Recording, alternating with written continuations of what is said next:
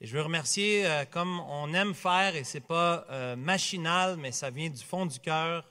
Merci à tous nos moniteurs, à toutes nos monitrices, professeurs d'école du dimanche. Merci pour votre investissement. Les ados aussi qui sont là pour aider, pour euh, enseigner nos jeunes dans la bonne parole de Dieu.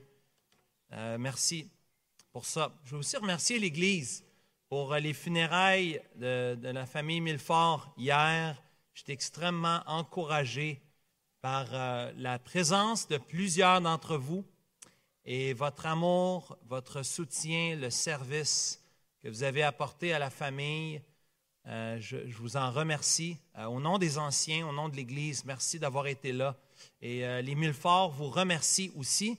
Ils étaient très touchés par l'amour qui a été manifesté par les frères et sœurs donc, euh, on sert le Seigneur, mais on veut aussi prendre soin puis euh, aimer euh, ceux qui sont endeuillés, ceux qui sont attristés.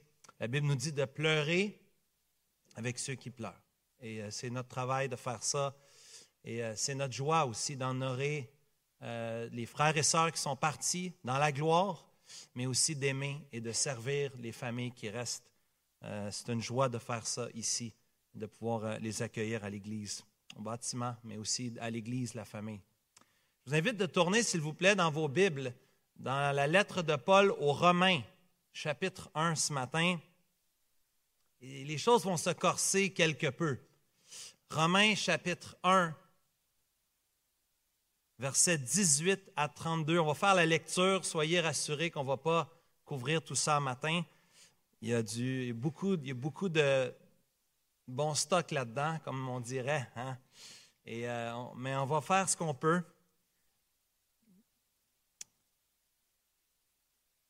Paul pouvait dire aux, anciens d'Éphèse dans Actes chapitre 20, il a pu dire aux anciens d'Éphèse, euh, j'ai enseigné nuit et jour avec larmes. Je vous ai tout le conseil de Dieu. Acte 20, verset 27. Ce que ça veut dire, c'est d'enseigner toute la Bible. Tout ce qui est écrit dans la Bible. C'est le travail des anciens. C'est le travail des pasteurs. C'est un père de famille, c'est ton travail avec tes enfants. C'est une mère au foyer avec tes enfants. Enseigne-leur tout le conseil de Dieu. Passe pas à côté de rien les salutations, les généalogies, le dénombrement, les psaumes, l'Évangile. La semaine passée, c'était l'Évangile, la bonne nouvelle. Mais aujourd'hui, il y a aussi une mauvaise nouvelle. Il faut l'enseigner avec larmes. Il ne faut pas l'enseigner avec dureté. Ce que la Bible dit, c'est vrai. Même les passages difficiles, il faut les enseigner. Pas avec jugement, pas avec dédain, pas avec orgueil, humblement, devant ton Dieu. Mais enseigne tout le conseil de Dieu à ta famille, dans ta maison, avec tes amis, à l'école du dimanche, dans ta cellule de croissance. Quand tu invites un couple chez toi, puis vous soupez ensemble, le conseil de Dieu. On parle de tout ce que la Bible dit, même les passages difficiles. Romains 1, verset 18. La colère de Dieu. La colère de Dieu se révèle du ciel contre toute impiété et toute injustice qui retiennent injuste, des hommes, qui retiennent injustement la vérité captive. Car ce qu'on peut connaître de Dieu est manifeste pour eux Dieu le leur ayant fait connaître. En effet, les perfections invisibles de Dieu, sa puissance éternelle et sa divinité se voient comme à l'œil nu depuis la création du monde quand on le considère dans ses ouvrages. Ils sont donc inexcusables, puisqu'ayant connu Dieu, ils ne l'ont point glorifié comme Dieu. Et ne lui ont point rendu grâce, mais ils se sont égarés dans leurs pensées. Et leur cœur, sans intelligence, a été plongé dans les ténèbres, se vantant d'être sages, sont devenus fous. Ils ont changé la gloire du Dieu incorruptible en image représentant l'homme corruptible, des oiseaux, des quadrupèdes, des reptiles. C'est pourquoi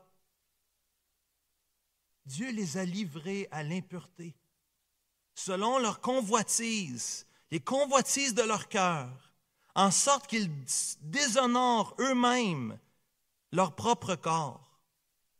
Eux qui ont changé la vérité de Dieu en mensonge et qui ont adoré et servi la créature au lieu du Créateur qui est béni éternellement. Amen.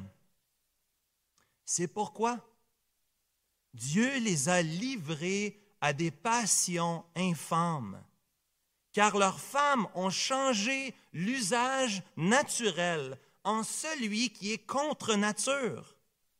Et de même les hommes, abandonnant l'usage naturel de la femme, se sont enflammés dans leur désir les uns pour les autres, comme étant hommes avec hommes des choses infâmes et recevant en eux-mêmes le salaire que méritait leur égarement.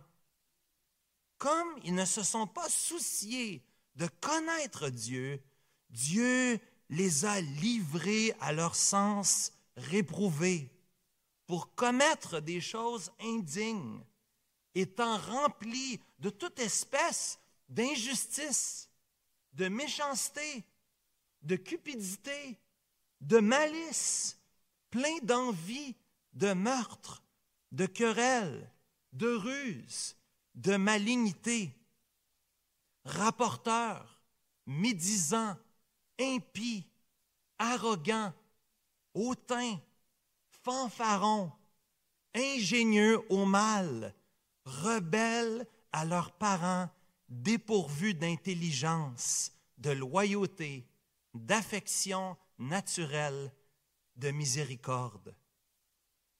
Et bien qu'ils connaissent le jugement de Dieu, déclarant dignes de mort ceux qui commettent de telles choses, non seulement ils les font, mais ils approuvent ceux qui les font. Seigneur, merci pour ta parole. Elle est toute bonne. Elle est bonne pour nous. Enseigne-nous aujourd'hui nous t'en prions en Jésus-Christ. Amen. Je crois que l'idée principale ici du passage que nous avons devant les yeux, la grande idée se trouve au verset 18. Si j'avais à souligner un verset pour résumer la section au complet, c'est le verset 18. C'est là où Paul fait une transition entre l'idée qu'on a vue la semaine dernière des versets 16 et 17 et l'idée du verset 18 et suivant. L'idée principale ici, c'est puisque la colère de Dieu se révèle contre le péché de l'humanité entière, l'Évangile reçu par la foi est la seule manière d'échapper à la colère de Dieu.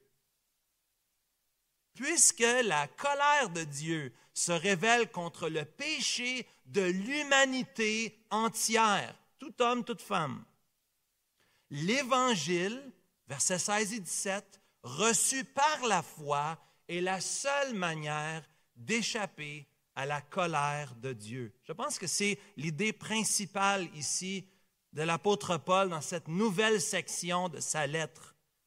Déjà, il vient mettre au devant la bonne et la mauvaise nouvelle. Parfois, lorsqu'on parle du Seigneur, on parle des bienfaits des bénéfices qu'on va recevoir lorsqu'on vient au Seigneur Jésus. On parle de l'amour de Dieu pour nous. On parle de la paix ou du pardon des péchés. Combien d'entre nous parlons d'échapper à la colère de Dieu? Soyez honnêtes, s'il vous plaît. Combien d'entre nous, dans notre méthode d'évangélisation, quand tu parles de Dieu à tes collègues de travail, à tes compagnons de classe, combien d'entre nous pourraient dire qu'on a commencé de parler de la colère de Dieu? Elle fait partie de l'Évangile. La bonne nouvelle n'a que de valeur parce qu'il y a une mauvaise nouvelle et une très mauvaise nouvelle dans le texte ici. Très mauvaise nouvelle. Il y a en effet dans certaines traductions, si tu as la version Sommer devant toi aujourd'hui, tu aurais au début du verset 18 un, en effet, une conjonction de coordination. Il y en a plusieurs dans le texte, on va les regarder dans quelques instants. Le en effet ici est bien important parce que le en effet, on la voit aussi dans d'autres traductions. La Darby va mettre un quart. Ici, la Louis II, ils ont choisi de ne pas mettre en effet, mais la transition est quand même utile parce qu'elle est là dans l'original. Et elle nous aide à voir le lien avec les versets qui précèdent. Ça nous aide à comprendre que la mauvaise nouvelle présentée au verset 18 est vraiment connectée avec la bonne nouvelle des versets 16 et 17. C'est tout un contraste. C'est un passage de contraste ici. Il y a plusieurs contrastes. On va essayer de les faire ressortir pour vous. Et c'est important quand on lit sa Bible, remarquez les contrastes. C'est très bien écrit. C'est très bien fait. La, Bible se défend elle-même. Dieu en est l'auteur. On n'a pas besoin de la défendre. Tout ce qu'on a à faire, c'est de faire ressortir les vérités qui sont dans la parole de Dieu. Et les contrastes sont là pour que ça frappe l'œil, pour que ça choque, pour que ça nous fasse réfléchir. Paul a tellement mis le clou, j'ai pas honte de l'Évangile, c'est la puissance de Dieu pour le salut de quiconque croit, du juif premièrement, puis du grec. C'est pour tout le monde, pour des gens de toute race, de toute langue, de toute culture. Et au verset 17, on reçoit la bonne nouvelle de l'Évangile, la puissance salvatrice de l'Évangile est reçue par la foi. C'est par la foi, c'est pour la foi. Le juste vivra par la foi. Paul a déjà donné les clés. Il a déjà donné les clés. On les a, les clés. On les a dans les mains.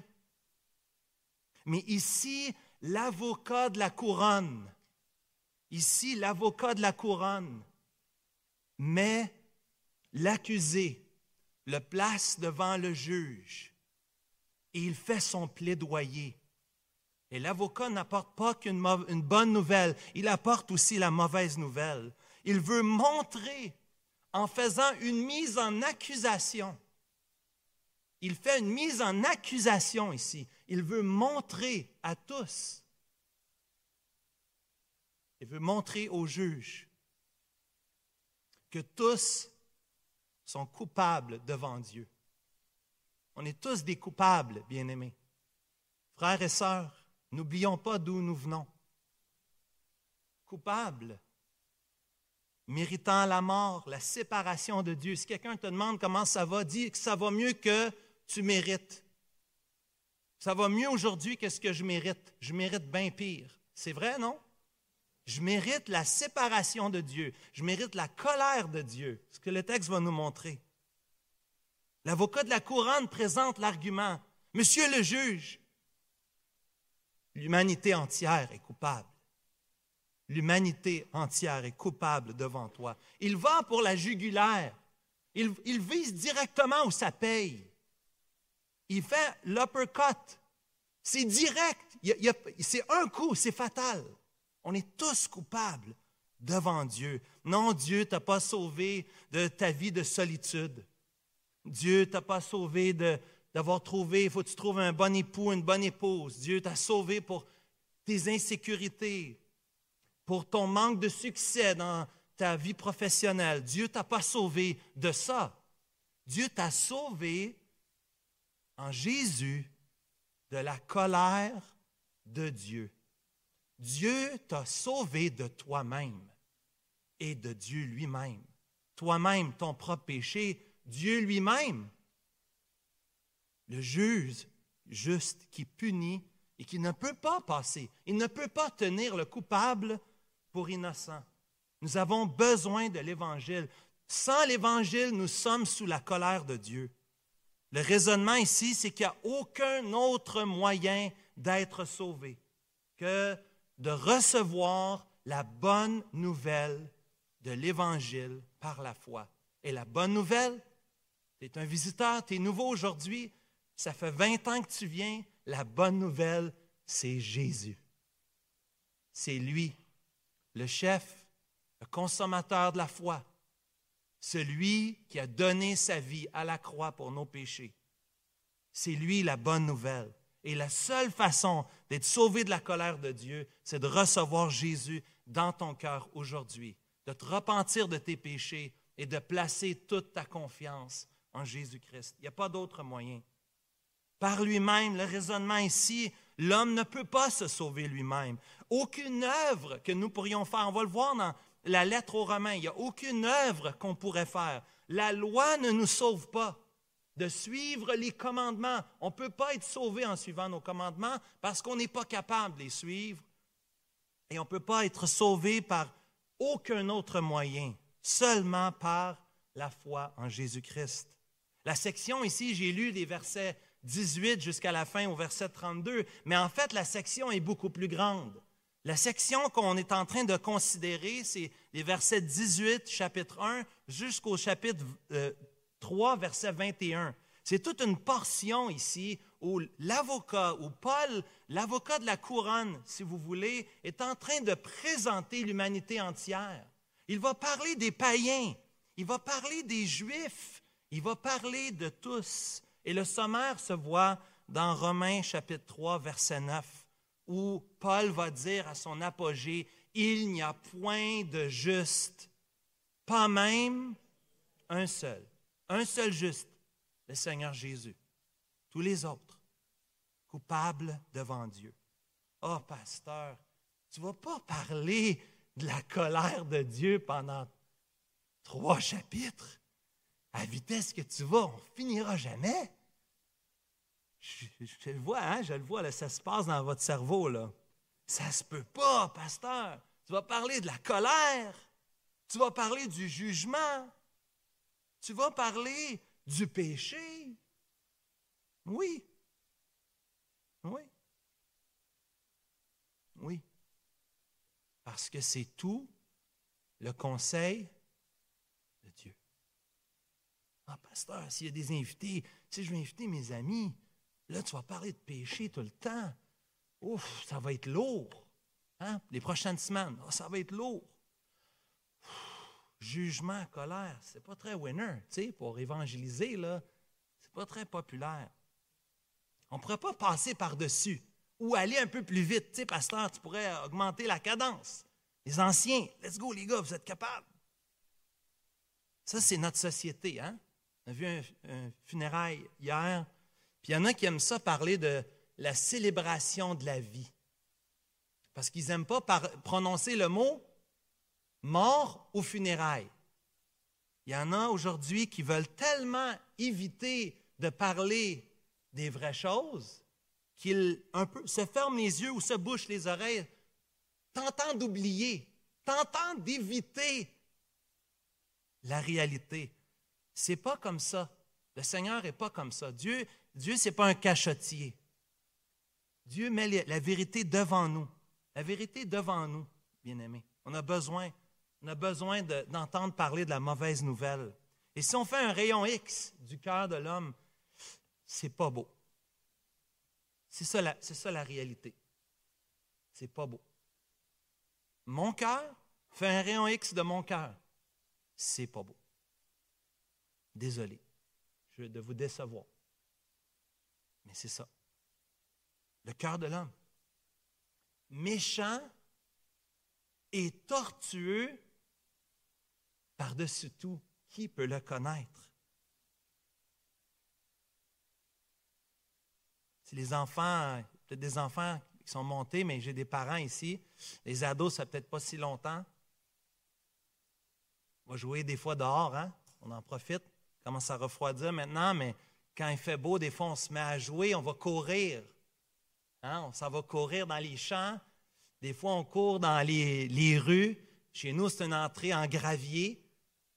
Si on court dans une entrée en gravier, des fois, il arrive ce qui doit arriver, n'est-ce pas? une chute, on glisse. Vous avez déjà vu peut-être, euh, maman, je pense à vous, là. Vous avez un enfant qui rentre en pleurs à la maison et pleure parce que maman, je suis tombé, je me fait mal. Hein? Puis là, tu, regardes ça puis tu dis, ouais, il s'est pas manqué, hein? Tout est raflé, tout gratigné, gratigné sur son genou. On a plusieurs infirmières, ils vont regarder, hein? prend le temps de nettoyer un petit peu la plaie. Et là, on se rend compte qu'il y a des petites pierres qui se sont logées à l'intérieur, ou du sable, des impuretés qui pourraient faire de l'infection. Qu'est-ce qu'on fait? Je ne veux pas te faire mal, mon fils. Tu peux continuer, c'est correct. Est-ce que c'est ça qu'on fait? Non. Il pleure déjà. Tu dis, viens t'asseoir, mon pit. Viens ici, là. Viens ici. Tu le mets sur la chaise. Tu sors un petit peu d'alcool, n'est-ce pas? Un peu d'eau savonneuse. On, frotte ou on, va enlever les, petites impuretés. Maman, ça fait mal. Arrête. Arrête de faire ça. Je ne peux pas arrêter. C'est pour ton bien. Dieu ne peut pas arrêter. Dieu ne peut pas arrêter de se présenter comme il est lui-même. C'est Dieu ici. Ce n'est pas, pas nous qui inventons ça, frères et sœurs. On n'a pas à, s'excuser. C'est Dieu qui se présente comme ça. C'est qui Dieu est. Dieu est amour. Dieu a prouvé son amour envers nous. Parce que lorsque nous étions encore des pécheurs, Christ est mort pour nous. Bien sûr qu'il nous aime mais le Dieu parfait, à 100% parfait, le Dieu complet, est aussi un Dieu de justice et qui a une sainte colère contre le péché et contre le pécheur qui commet ces péchés-là. Ah, Dieu aime le pécheur, mais il n'aime pas le péché. Faux. C'est faux on est en colère contre Dieu à cause de notre péché. Si tu pratiques le péché, la colère de Dieu va reposer sur toi, pas juste sur ton péché. Le Dieu saint, voici le Dieu saint qui se présente à nous. On devrait l'adorer pour ça. Ce n'est pas très populaire dans nos chants de parler de la colère de Dieu. Peut-être qu'on devrait en ajouter, en écrire, parce que c'est une rareté. J'ai cherché vite, vite, là, j'aurais peut-être dû demander aux, aux boys, là, à Philippe ou à, Serge ou Édouard ou Mathieu ou Kevin, Jean, Jean Edwidge, les gars, euh, avez-vous un chant qui parle de la colère? J'ai cherché un peu hier, pas trouvé grand-chose, pas très populaire. Un chant qui souligne la colère de Dieu, mais c'est un de ses attributs. Il est juste et saint et donc en colère contre le péché. Bien sûr, ce n'est pas une colère comme la nôtre. C'est ce qu'on va voir ce matin. Regardons la colère de Dieu révélée ici au verset 18. Ce n'est pas une colère comme la colère des hommes. Jacques nous dit que la colère de l'homme n'accomplit pas la justice de Dieu. Parce que moi, quand je me mets en colère, habituellement, c'est parce que quelqu'un a pesé sur mon petit ego. C'est parce que quelqu'un ne fait pas ce que je veux. C'est parce que blocked goals. Je pas, j'atteins pas les objectifs que je veux atteindre. Ou tu fais pas, chérie, ou les enfants, vous faites pas ce que je veux, quand je veux, puis comme je veux. La colère de l'homme, c'est pas la colère de Dieu ici. Non, non, c'est différent. Qu'est-ce que la colère de Dieu? Un Dieu qui est bon, un Dieu qui est amour, un Dieu qui est compatissant. C'est quoi la colère de Dieu? C'est une juste marqué juste indignation contre le mal. Juste. C'est pas la furie de Dieu, c'est pas ça. C'est pas quelque chose de Dieu ne perd pas le contrôle, jamais. Dieu n'a pas la mèche courte. Dieu n'est pas enragé comme nous, on est enragé parce que quelqu'un nous a coupé. Hein? On est fâché, il nous a coupé au volant. C'est pas la rage au volant, là. La colère de Dieu, elle est juste, elle est sainte, elle est droite. la colère de Dieu, qui s'accumule, soit dit en passant. S'accumule. On va le voir dans le texte. Ça s'accumule. Ça s'empire. Tu désobéis plus, il y a plus de colère. C'est normal.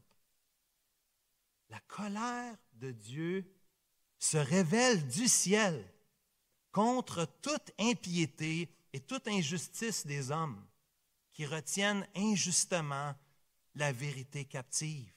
La colère de, Dieu, c'est une indignation. Dieu est indigné à cause du mal. Et c'est juste.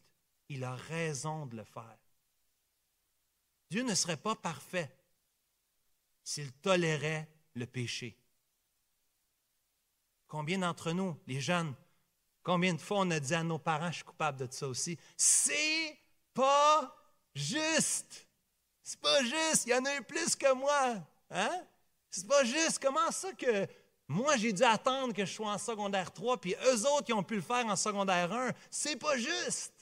J'ai dit ça, moi aussi. Mes parents sont, c'est d'excellents parents, mais ils ne sont pas parfaits, bien sûr. Le seul qui est juste, le seul, il n'y a pas de juste. Le seul juste, c'est Dieu. Et on, serait tous après Dieu de dire qu'il n'est pas juste. Il doit être juste. Sa colère se révèle donc du ciel, se révèle au présent. Vous remarquez le temps présent, un temps présent continu. Le temps présent continu nous révèle que sa colère se révèle maintenant, déjà. Elle se révèle contre toute impiété et toute injustice. Toute impiété ici nous parle de Dieu, de notre relation avec Dieu, et toute injustice ici nous parle de notre relation avec les hommes. Fort probablement ici, on pourrait voir une allusion aux dix commandements les dix commandements, les quatre premiers commandements, c'est des commandements par rapport à notre relation avec Dieu. Et les six autres commandements, c'est par rapport à notre relation avec les hommes. Dix commandements où les hommes sont rebelles, impies et injustes. La colère de Dieu se révèle. C'est pour ça que j'aime la méthode d'évangélisation de Ray Comfort, The Way of the Master. Je ne sais pas si vous avez déjà vu ça. Allez voir Mathieu Desjardins, c'est un gros fan de ça. Matt, euh, on a souvent parlé de ça ensemble. C'est bien, c'est bien fait. Montrer à partir des dix commandements qu'on est tous pécheurs et perdus et qu'on on est sous la colère de Dieu et qu'on a besoin du Seigneur Jésus pour nous sauver. N'est pas qu'on veut être dur envers les autres, ce n'est pas ça. Rappelez-vous l'introduction. Nous-mêmes, on sait d'où on vient.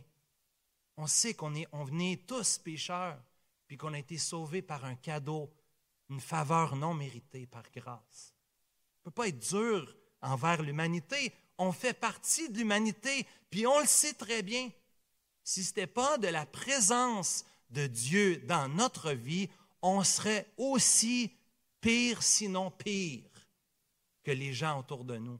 N'oublions jamais ça. N'oublions jamais qu'ils n'ont pas Dieu. Et parce qu'on a Dieu, c'est Dieu qui fait la différence. Ce n'est pas parce que tu es bon, ce n'est pas parce que tu es fin. C'est parce que Dieu est dans ta vie et c'est lui qui change ta vie. C'est lui qui change. Pardonne-nous nos offenses comme nous pardonnons aussi ceux qui nous ont offensés. C'est-tu normal de pardonner? T'entends-tu ça quand tu vas au travail? Oui, je lui ai pardonné la faute à mon patron. C'est quand la dernière fois que tu as entendu le mot pardon? Même excuse, prends le mot excuse. Il s'est excusé. Vraiment, c'est rare. Aujourd'hui, notre petit orgueil. Non, non. Le pardon, ça vient de Dieu. Pourquoi je pardonne les autres? Parce que j'ai été beaucoup pardonné. C'est pour ça que je pardonne les autres. Pas parce que je suis bon, pas parce qu'ils méritent, Parce que Dieu m'a pardonné, c'est pour ça que je pardonne les autres. Colossiens 3, verset 13. Le pardon étant un exemple de la différence que Dieu fait dans notre vie. Si ce n'était pas de Dieu, nous aussi, on serait sous la colère. Sa colère, sa sainte et juste colère. Et à la fin du verset 18, il y a une expression qui est un peu, on n'utilise pas ça souvent, retiennent injustement la vérité captive. On pourrait le dire peut-être autrement dans d'autres traductions, qui suppriment la vérité par leur méchanceté. Leur méchanceté fait que la vérité, on veut l'étouffer, on veut l'éteindre. On a entendu ça de l'autre côté, à l'école du dimanche ce matin, dans Jean chapitre 11. Après un miracle incroyable, Lazare ressuscité d'entre les morts. Deux mots. Lazare sort, ressuscité, ramené à la vie. Quelle est l'attitude de ceux qui ont vu le miracle? Tous se sont convertis. Tous se sont fait baptiser. Tous ont suivi le Seigneur Jésus. Plusieurs ont cru. Mais après ça, pharisiens, les principaux sacrificateurs, le Sanhédrin, ils ont résolu de le faire mourir. Pourquoi? Parce qu'ils sont rebelles dans leur cœur, parce qu'ils sont décidément, le mot que mon père a utilisé, résolument rebelles. C'est dans le cœur, mon frère, ma soeur, cher ami qui m'entend, c'est là que ça se passe. Tu retiens ça dans ton cœur. Ils retiennent cela dans leur cœur. Ils suppriment la vérité par leur méchanceté. Lorsque la vérité est présentée, on ne veut pas l'entendre. Parce que si vraiment je me repens de mes péchés, je reconnais que ce que j'ai fait avant, c'était mal. Je reconnais en me repentant que je ne peux pas continuer de la même manière que je faisais avant. Je reconnais, en me repentant et en plaçant ma confiance en Jésus seulement, qu'il est le Seigneur et le Maître de ma vie. Je n'ai donc plus droit de décider ce que je fais avec ma vie. Frères et sœurs, nous devrions parler de notre faiblesse davantage.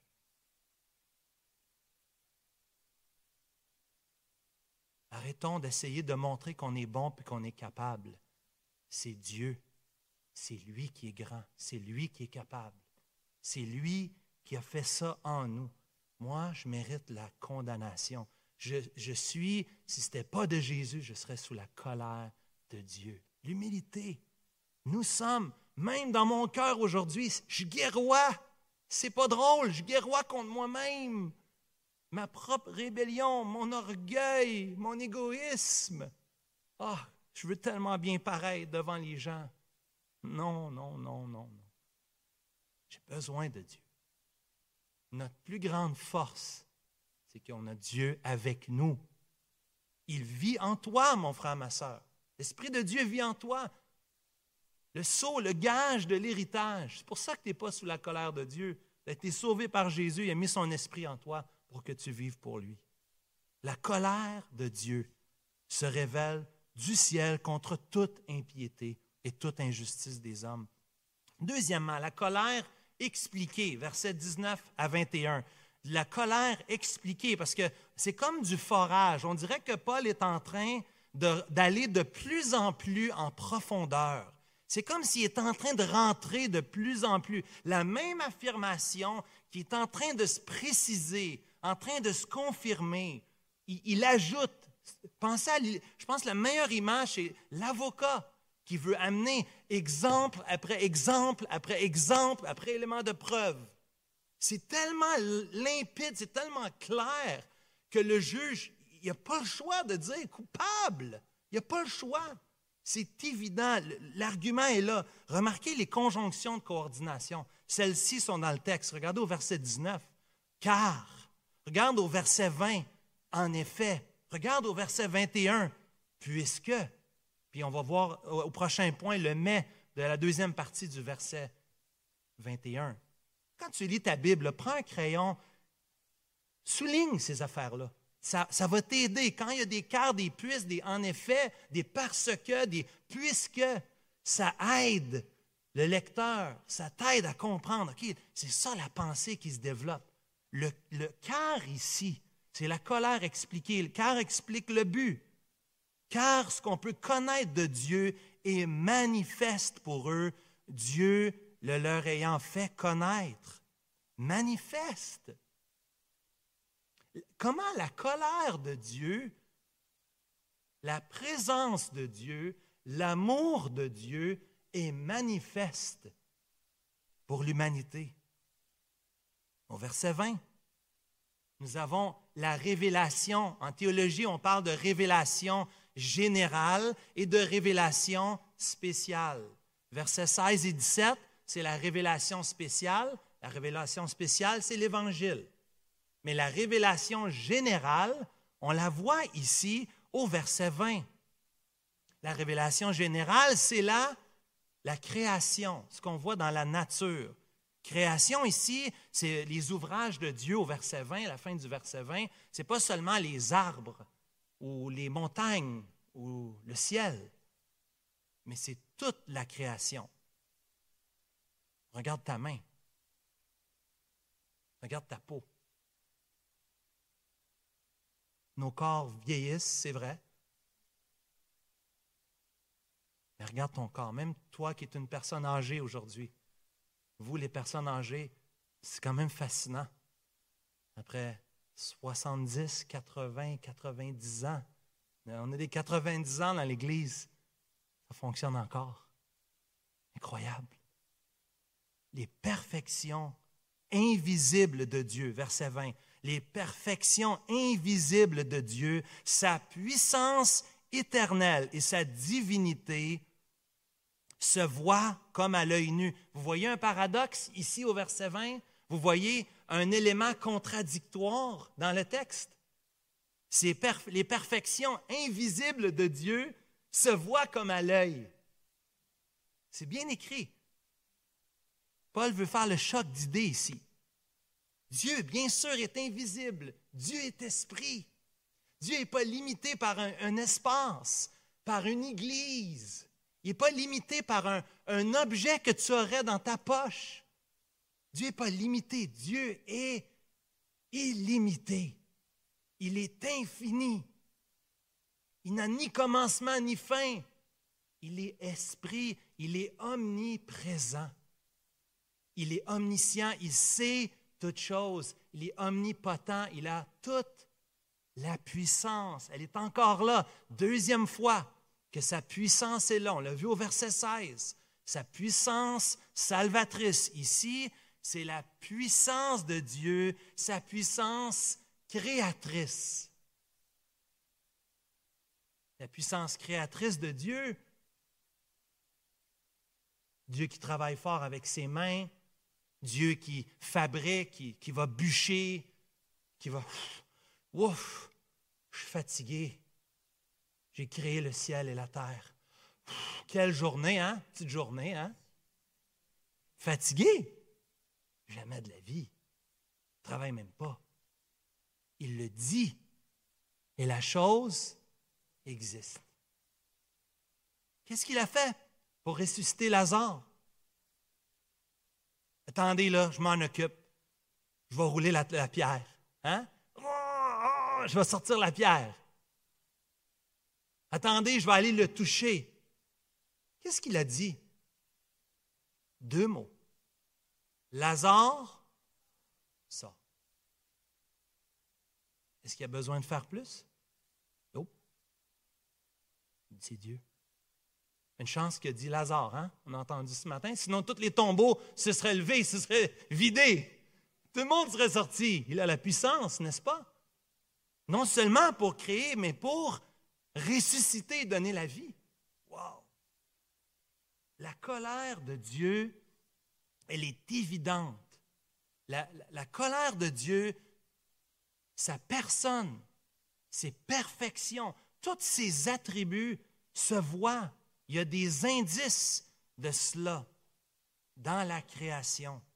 la révélation générale. Le psaume 19, versets 1 à 6, nous parle de la révélation générale. À partir du verset 7, psaume 19, on a la révélation spéciale qui est la parole de Dieu, l'évangile. Même dans l'Ancien Testament, on a ces deux éléments. Le Dieu éternel, le Dieu infini, le Dieu esprit que personne n'a vu. Le Dieu invisible, oui, il s'est montré. La main invisible de Dieu se voit. Ça se voit. Ça se voit dans la création. Tu as besoin de sortir un peu, peut-être. Je parlais avec Anise hier après les funérailles, après l'enterrement. Puis Anise, elle m'a dit Je suis tellement content qu'on est à l'automne à cause des feuilles, des changements de couleur. Elle dit J'aime la saison d'automne. Je dis J'imagine que tu aimes plus l'été. Elle dit Bien sûr, j'aime plus l'été. Hein? Mais j'aime l'automne. Allez voir, la... sortez un peu. Prenez une marche. Prenez le temps de regarder.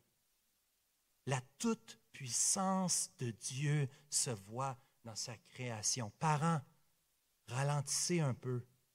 Prenez le temps de montrer à vos enfants. Est-ce que tu vois? Tu vois-tu la fourmi? C'est Dieu qui a fait ça. Tu vois-tu l'écureuil qui grimpe dans l'arbre? Wow! C'est Dieu qui a fait ça. Montrez à vos enfants, montrons à nos enfants que c'est Dieu. Parce que la caractéristique de ceux qui sont sous la colère de Dieu au verset 21, c'est qu'ils n'ont pas glorifié Dieu. Ils n'ont pas rendu grâce à Dieu. L'ingratitude qui est caractéristique des Nord-Américains, on est ingrat, c'est terrible. Ça n'a aucun sens. Ça devrait nous répugner, l'ingratitude. Pas juste chez les autres, mais chez nous-mêmes. Seigneur, apprends-moi à rendre grâce en toutes circonstances de la vie, à compter les bienfaits de Dieu, à reconnaître que Dieu est bon même quand ça ne va pas comme je veux, même quand c'est difficile, même quand je suis c'est pas ce que j'aurais voulu. Je veux quand même rendre grâce parce que regarde au verset 21. Ils sont inexcusables. Ils sont inexcusables. Ils ne reconnaissent pas l'ouvrage de Dieu dans la création du monde. Sa puissance, son éternité, sa divinité, ils, ont, ils sont inexcusables. Il n'y a pas d'excuse. Puisqu'ayant connu Dieu, ils ne l'ont point glorifié, ils lui ont point rendu grâce. Donner la gloire à Dieu, l'honorer, le remercier, le souligner. Prenez le temps, prenons le temps, bien-aimé, de faire ça. La colère de Dieu expliquée. Seigneur, pardonne-moi. Repends-toi aujourd'hui. Moi, je me suis repenti cette semaine du manque de reconnaissance dans ma vie. Pour ceux et celles autour de moi pour ma famille, pour l'Église. C'est vrai que j'ai un peu plus de cheveux gris maintenant. J'ai perdu quelques cheveux aussi. C'est pas toujours facile. C'est pas toutes les brebis qui sont faciles. C'est vrai. Vérité. Mais devant Dieu, je rends grâce pour chacun d'entre vous. Les anciens, on vous aime, on prie pour chacun d'entre vous chacun d'entre vous. C'est important pour la famille de Dieu. La gratitude, rendre gloire à Dieu, l'honorer. Ici, l'auteur veut mettre l'emphase, veut donner des fruits clairs. C'est clair.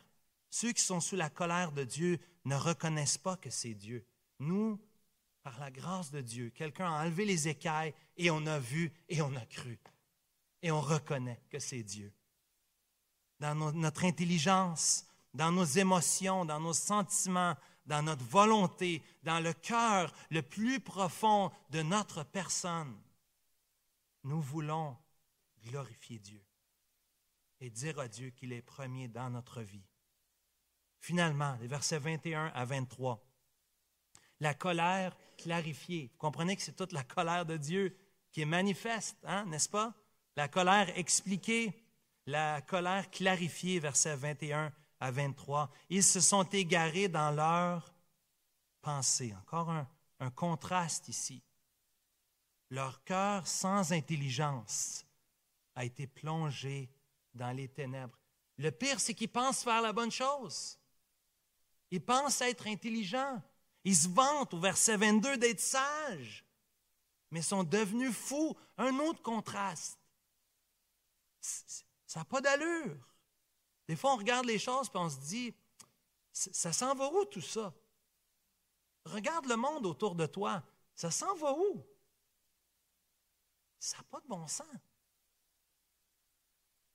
En plus, c'est des personnes, des fois, c'est des personnes en autorité. Tu te dis, mon ami, semble qu'il est à côté de la traque.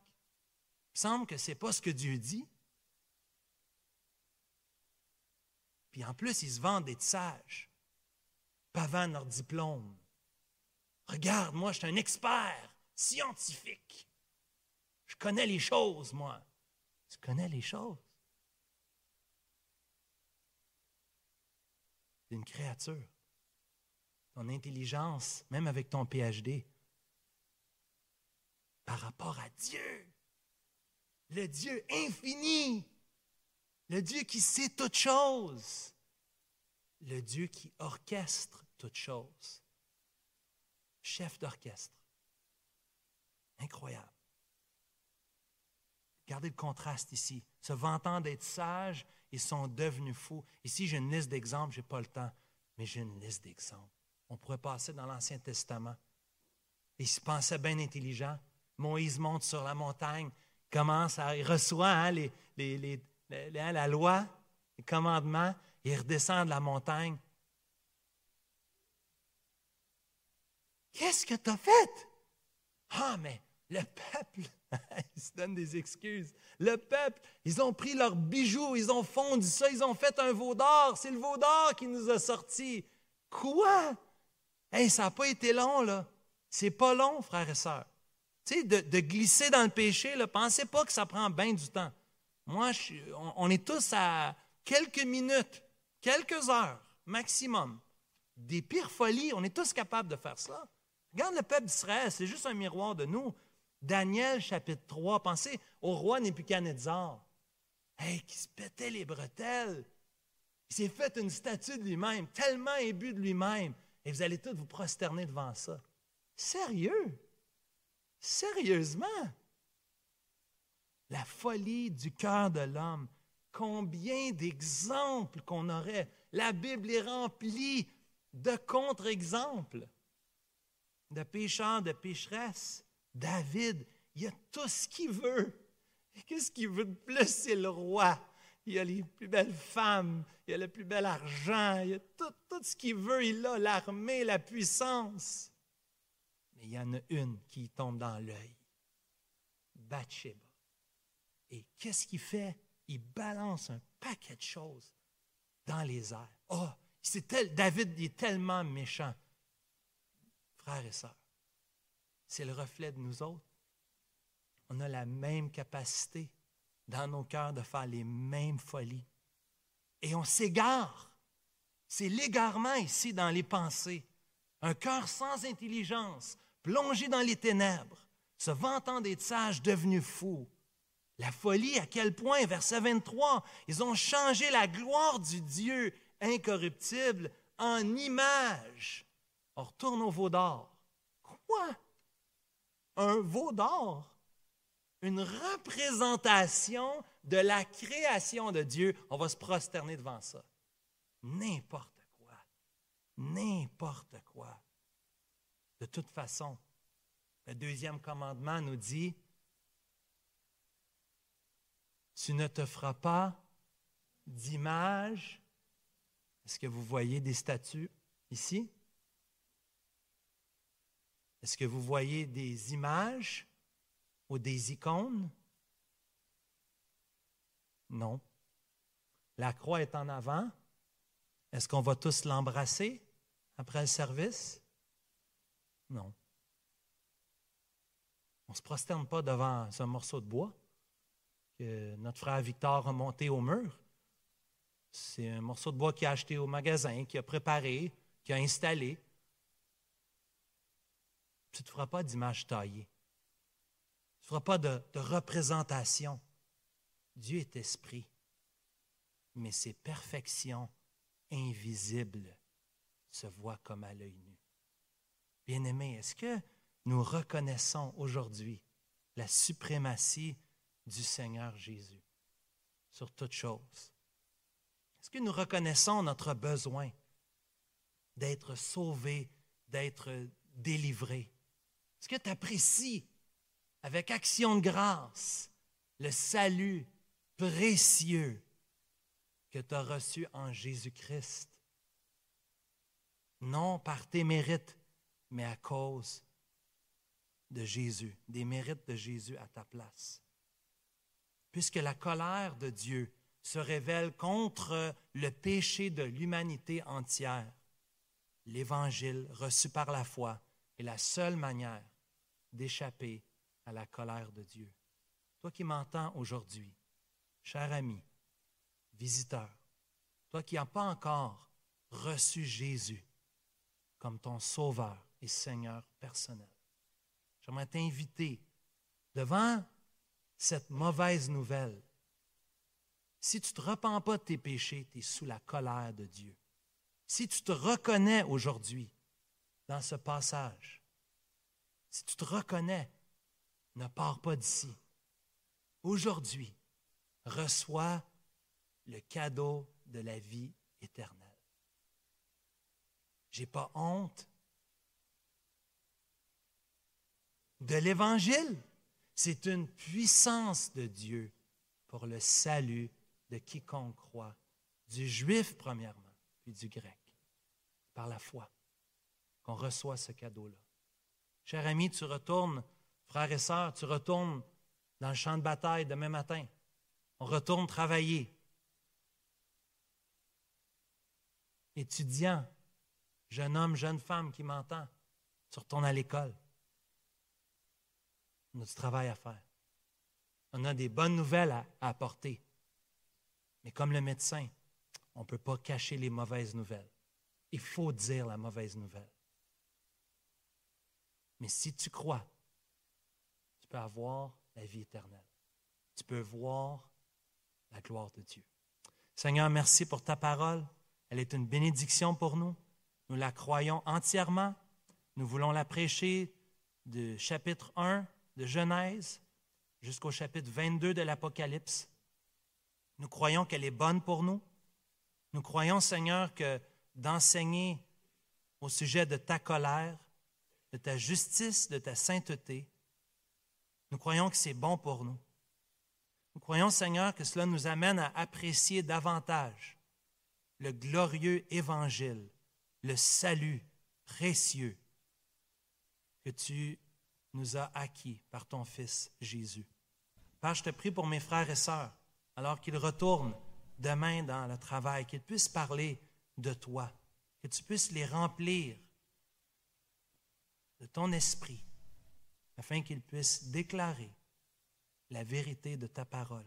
Seigneur, merci pour ce temps ensemble. Merci pour ce dimanche que nous avons pour t'adorer, te célébrer et te louer. Nous prions, Seigneur, que tu puisses recevoir la gloire, l'honneur et l'adoration, toi qui es notre roi. Amen.